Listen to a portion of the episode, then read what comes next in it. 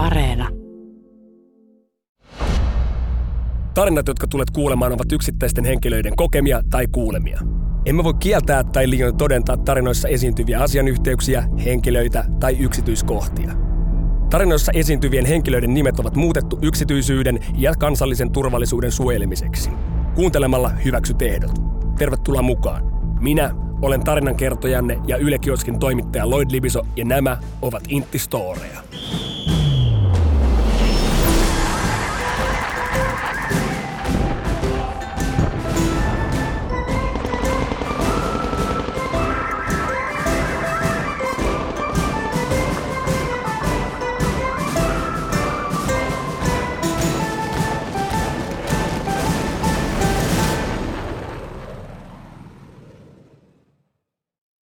Oli alokasään loppupuoli ja taistelijan tutkinnon aika.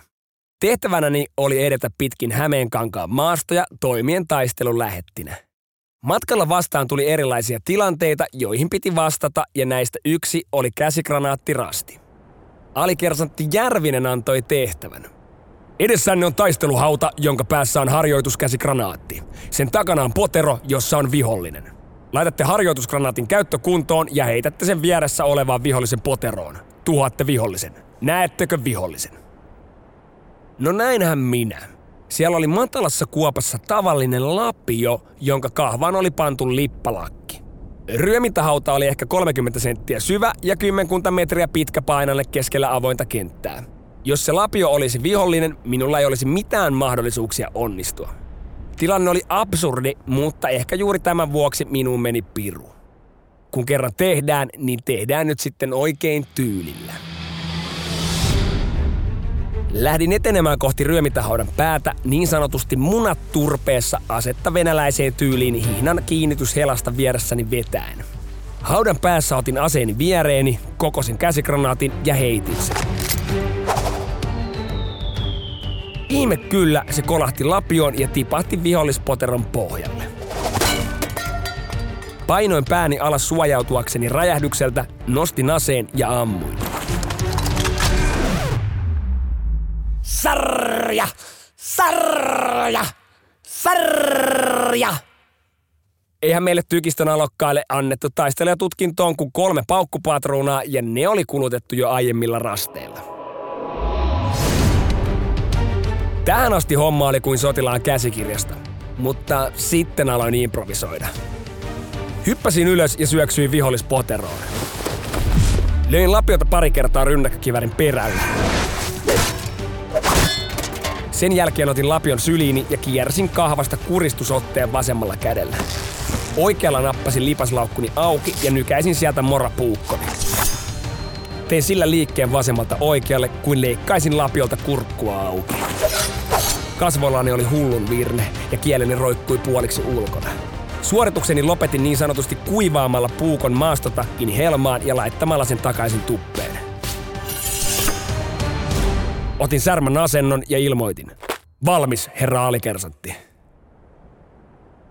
Alikessu katseli minua suu auki oli hetken hiljaa. Sen jälkeen tuli toteamus hyvin hiljaisella äänellä. Hyvä ja hyvä luoja. Täydet pisteet. Jatkakaa seuraavalle rastille. Kun jatkoin matkaa, mielessäni kävi, tulikohan nyt eläydyttyä niin kovasti, että C-luokka kutsuu. Mutta ei kutsunut. Aljupserikoulu sen sijaan kutsui.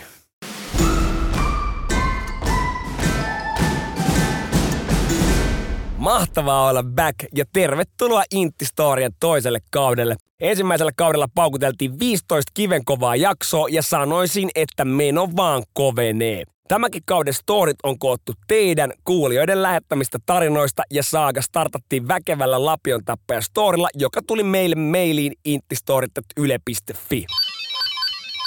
Hetkinen, Meillä on nykyään täällä komentopaikalla tällainen Sanla eli sanoman laitemallia M21 ja tänne pukkaakin nämä storia ääniviestillä, joten katsotaan, miten tämä toimi. Hetkinen, tuosta.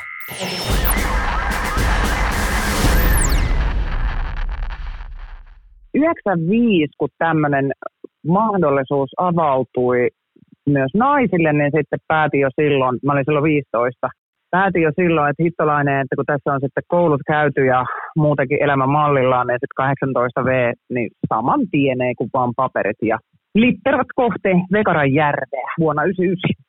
Mä oon tätä tarinaa kertonut niin kuin ehkä muuttumattomana. Meillä oli siis loppusota ja Pahkajärvellä oltiin ja sitten sattumoisin sinne saatto tulla noita tota, kontio, kontiorannasta. Kontioranta oli silloin vielä täydessä voimissaan ja siellä oli sitten muutama kaveri Pahkajärven sodella ja ne oli justiinsa sitten tullut sinne ja pistänyt leirit pystyyn ja tässä oli alkuun kuitenkin, koska Vekarajärvi ja Pahkajärvi on niin kuin siinä niin vierekkäin, niin me oltiin alkuvalmistelut sitten käyty siellä jo tekemässä aiemmin edellisenä päivänä ja joukkueystäväni Jääskeläinen, joka oli toinen, toinen nainen meidän joukkueessa, niin oli, hän tykkäsi käydä siitsipaskalla niin sanotusti. Hän ei siis käynyt ikinä oikeastaan niissä äh, Pahkajärven pajamajoissa, niin, niin tota, oli käynyt rusauttaa sinne sitten sissit niin sanotusti maastoon ja No sitten morjestin tosiaan sillä Pahkajärven sodessa noita Kontiorannan poikia, eli kavereita, ja sitten siinä vähän aikaa pohtia ja miettiä, että mitähän tämä, että, että, että tultiin tänä aamuna ja pistettiin sitten näkkärit, näkkärit levälleen siellä maastoon ja sitten laitettiin teltta pystyyn ja ruvettiin lämmittelemään sitä ja rupeaa niin haisee järkyttävä paska. Että mietittiin, että kyllä tämä on varmasti tota yksi heidän joukkue, joukkueveijo, joka tota, tykkää rusautella ja samaan aikaan, kun tämä viimeinen lause on sanottu kontiorantalaisten niin kuin, ää, toimesta, niin Jääskeläinen istahtaa pöytään ja sanoo, että joku oli laittanut hänen paskansa päälle telta. Ja se ilme, kun pojilla raksuttaa mielessä, että teltassamme haisee paska ja tämä leidi on käynyt rusauttaa, niin se oli silleen ehkä semmoinen, että okei, pakko oli, pakko oli itsekin vähän niin kuin miettii, että hetkinen, hetkinen. Mutta tämmöinen tarina Pahkajärven huudelta.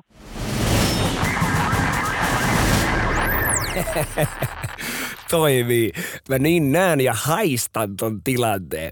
Mutta toisaalta mieluummin paskat teltaalla kuin housussa. Mutta jos joku on faktaa, niin se, että missään tilanteessa sä et halua hävittää sun rynnäkkökivääriä. Siitä saa meinaa sitten jo sellaisen rekkalastillisen paskaa niskaa, ettei ole tosikaan. Ja tämä riski on vahvasti läsnä tässä seuraavassa storissa, joka kulkee nimellä Kivääri varas.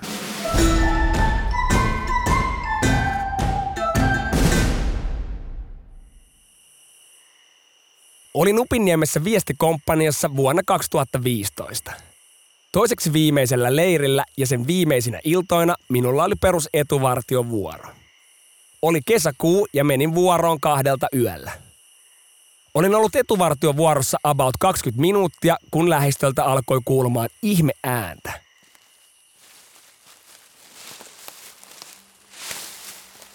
ääntä. Etuvartio oli keskellä ryteikköä, jossa minun piti nousta seisomaan, että edes näin mitään.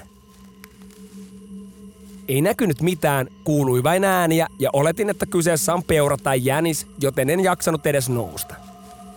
Meni muutama hetki ja yhtäkkiä kuului kunnon rasahdus, vähän kuin joku astuisi vieressä. Olin, että hetkinen, peleileekö joku mun kanssa? Vai onko täällä oikeasti joku? Aloin katsomaan oksien välistä ja näen, että jokin hahmo liikkuu aika lähellä 5-6 metrin päässä. Hahmo lähestyy ja tulee suoraan etuvartiota päin. Jos se oli ihminen, tämä ei todellakaan tiennyt, että etuvartio oli tässä. Kun hahmo oli noin kolme metrin päässä, lataan rynkyn ja nousen kuin joku Rambo konsanaan käskyä huutaen. Pysähdy! Puolustusvoimat! Käytä voimaa, jos et poistu alueelta! Nousin ja osoitin hahmoa rynkyllä ja huomasin, että kyseessä oli täysin mustiin pukeutunut mies. Miehellä oli päässään kommandopipo, joka peitti kaiken muun paitsi silmät ja kokonaan mustat vaatteet. Hän näki minut, katsoi ehkä sekuntin ja lähti juoksemaan täyttä vauhtia samaan suuntaan kuin mistä oli tullut. Rynkkynä oli ladattu paukkupatruunoilla, joten annoin saman tien laulaa.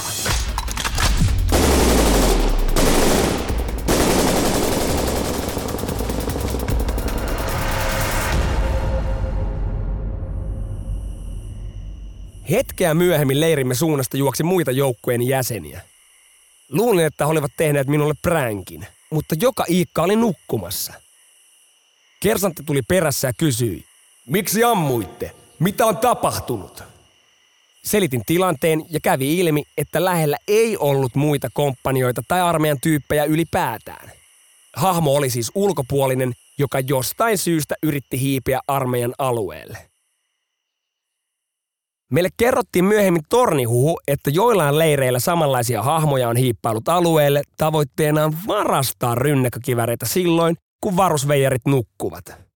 Nämä rynkyt sitten päätyvät myyntiin pimeille markkinoille, rikollisille tai kuka tietää. Kyllähän siinä vähän kuumotti jälkeenpäin, kun tajuttiin mitä olisi voinut tapahtua.